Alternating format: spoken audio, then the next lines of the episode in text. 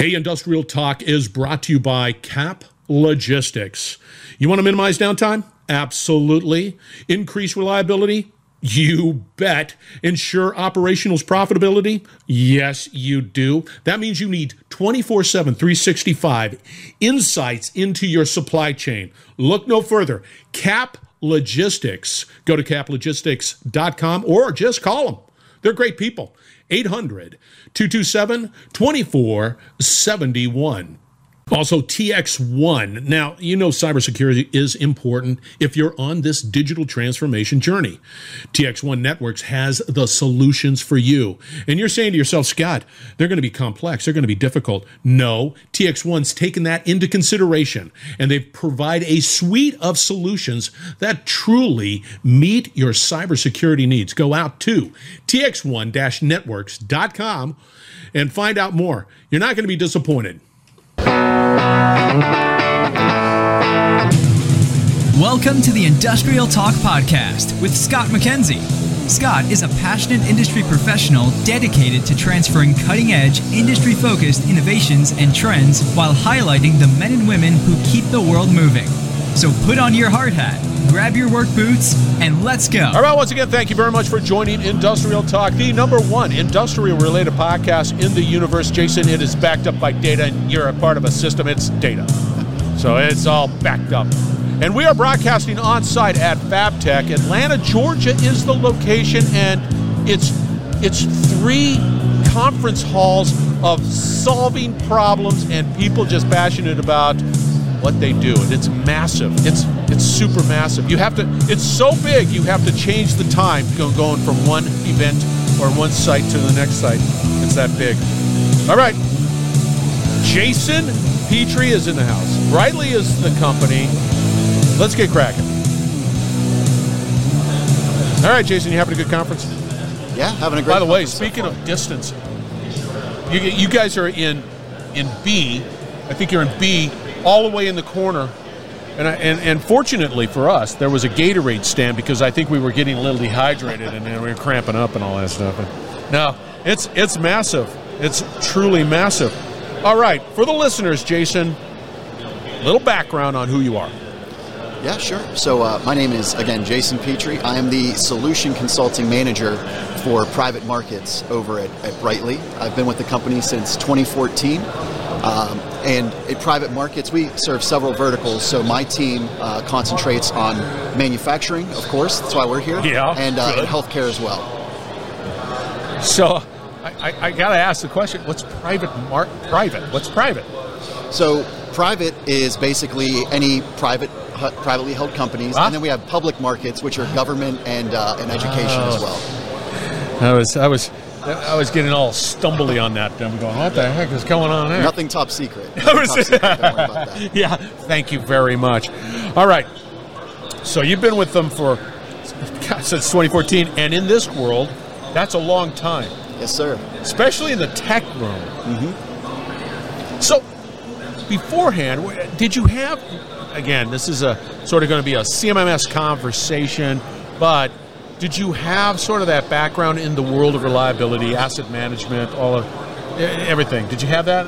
I actually did not. Uh, I went to I went to WVU, West Virginia University. I got an English and philosophy major, um, and yeah, I, I, I see how that connects. But uh, unfortunately, there's no. I couldn't go work at the English factory, right? So didn't have many job options. So uh, got into sales actually, and worked in banking for several years, and then transitioned into the world of software sales, uh, which which brought me here. And um, when, I, when I first started uh, at Brightly, previously Dude Solutions, uh, we hadn't even really uh, gone after manufacturing in terms of outbound activity. So I was part of the first team that actually uh, test piloted that. And now at this point, we have about 1,300 uh, uh, manufacturing clients using our CMMS platform. No way. Yep. That's pretty substantial. Yes, Let me ask you this. what did, was it Dude? Dude. Yep. Dude, that was, yeah. What, what what industries did you focus in on there? If it wasn't manufacturing, I mean, come on, look at it. Sure. So the uh, when we first started in 1999, the company was founded. And it was called SchoolDude, and it was a cloud-based CMMS software specifically for use in schools. Ah. Um, so we actually have about uh, a, a, very high percentage of schools use our software because we've been in that industry for so long. So we just slowly started to expand to other industries that also needed cloud-based CMMS options. So in in the, in the world of schools, what are they what are they tracking? What are they what are they doing it using it for? So their facilities, uh, preventative maintenance on things like HVAC systems, boilers, chillers, that sort of thing. But you know their main focus is student comfort and student safety, uh, not only for their students and staff. So, and they they get a lot of requests for light bulbs out and all these things from the different teachers. So they use it for that as well. Uh, okay, I, am sorry, I digress. I just wanted to know, and it's, you're right. How, how how ridiculous that I didn't know that bulbs burn out even in schools. I thought they just happen. They do. All right, so you're here at FabTech. Take us through a little bit about Brightly, the CMMS system, how it applies to manufacturing. To help us understand a little bit about what that looks like. Yeah, you know, when you when you are here and you're walking the trade floor, you see all these different options for all these technologies. You know, all these buzzwords: IoT, CMMS, blah blah blah. Yes. And manufacturers tend to be pretty slow to adopt technology, just yes. in general. Um, but the maintenance department, especially, has often just been ignored for a variety of for a variety of reasons. But a lot of uh, maintenance departments are really in the stone age when it comes to uh, tracking and using any type of technology. So we're really just here uh, trying to educate folks on the benefits of a CMMS. Uh, you know, trying to talk about you know they where they're coming from spreadsheets and paperwork orders, showing them the efficiency gains that they can get by going mobile and going paperless with their process, as well as understanding the, the power of the data and, and what it can be used for. Because yeah, yeah, no, no, no, continue. I didn't mean it because I'm, I'm already on. It's like yes, but there's such a steep learning curve to a certain extent one, and then two, can I can I sort of proceed forward incrementally, right? And to say, okay, I got it. I feel comfortable with my spreadsheet. I've been here for uh, you know 20 years, and, I don't want something new. How do we start broaching that content? I mean, I get it. It's important. It's important out there. Go ahead. Yeah, so really, when you're deploying any type of technology or really any type of change management, trying to take on too much at once is one of the one of the ways that something like this can fail. So we always advocate for a crawl, walk, run approach because a CMMS does a lot. It's got PMs, work orders, inventory tracking, asset management. And if you try to do all that at once when you're coming from paper, it's going to fail. So we advocate for you know thinking about it as, as kind of a phased approach and kind of think of each module as kind of a Kaizen project for your maintenance department. Right? Yeah. So just start with your don't feel like you have to upload every piece of equipment right away. Just start with your critical pieces of equipment, schedule those PMs, get your teams used to using a, a mobile app, and then slowly, as they see the, the, benefits of that, then they can scale out and, and do more, um, such as add inventory and I, I, do like that. I like that approach, and I think that is it's more palatable sure. for for many to be able to just sort of take little bites and proceed forward. I like that. That's a that's a big thumbs up on that. Um, why is why is it? Why is the, the a CMMS platform important to uh, companies? Manufacturers. Let's yeah. just, we're here. Let's talk about manufacturers. Why? Yeah. So the key for for manufacturers is maintenance is what's keeping these machines running, and it's a huge financial impact depending on industry. Um, unplanned downtime. So the CMMS, really the key of it is to try to prevent un- unplanned downtime as much as possible through things like predictive maintenance and preventative maintenance. But more importantly, looking back at that data periodically and making sure you understand what is the condition of these pieces of equipment. Do we need to continue to repair them? Is there some type of a project that we can do, or maybe it's time to replace it like new? Because anytime we can even uh, stop one hour of, of downtime for a manufacturer, depending on who they are and what industry they're in, that can be up to twenty-two thousand dollars a minute in cost for unplanned downtime. Yeah, it's pretty staggering. That's for doggone sure. Let me ask you this: but I but I have my legacy systems in place, and can you connect to my legacy systems? You ever have that conversation? We do. So we we uh, we have a couple integration options for folks that have things like uh, ERP systems, yep. and we'll just you know periodically pass inventory data to those. Yep. But when it comes to, to legacy systems, while most people really don't use anything to track their maintenance, a lot of folks uh, they bought uh, an older CMMS in like the mid to late 90s, and you know they're they're stored on a server, they're on site, and they're basically the same piece of software they got in, in 1995. So imagine if you were still using the same cell phone you were in 1995. Like in right? this passport? Yeah. I use that. That's an old one. There you go. Sorry. So it's so we normally don't really integrate with those systems, but what we what we do a lot is migrate the data. Um, while the, the data quality might be hit or miss depending on how it is. You got to have a scrub. Got to Yeah. do something. depending on how effectively it was used in the past. Um, but we have we have had great success in importing assets, uh, PM schedules, and even work order history in some cases if it's if it's valuable enough for them. When I let's say I I'm already I'm going. Oh yeah, man. I, I, I recognize the necessity to be to uh, uh, do maintenance better. Okay, I got it. And then I'm going to contact you and I'm going to say I'm ready. I'm interested in knowing what what can be done.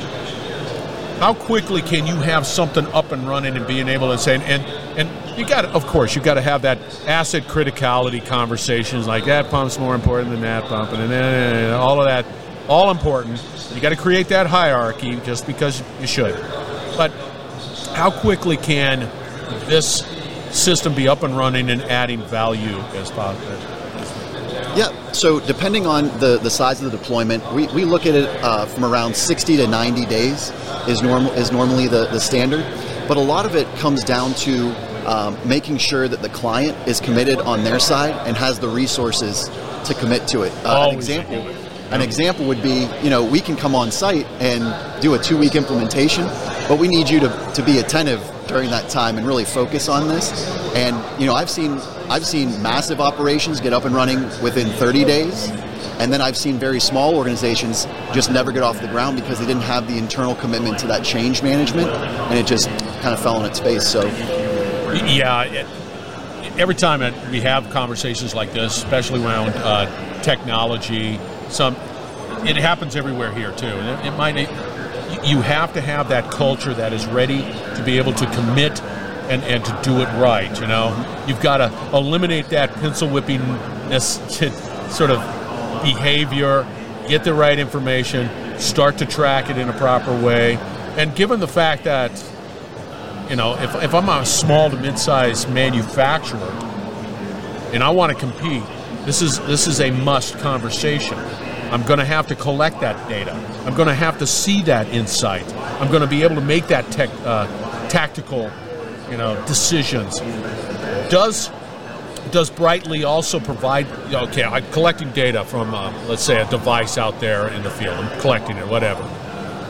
You're not collecting all of it. Do you have the capability of saying this is important data, this is not important data? Do do you do any of the edge and cloud and all of that type of conversation? Uh, we have a we have an IoT platform actually that we offer that's integrated with our, our CMMS. Um, but normally, if, if clients want to use, perhaps they already have a pre-configured deployment that they don't want to use the, the sensors that we offer through our, our partners.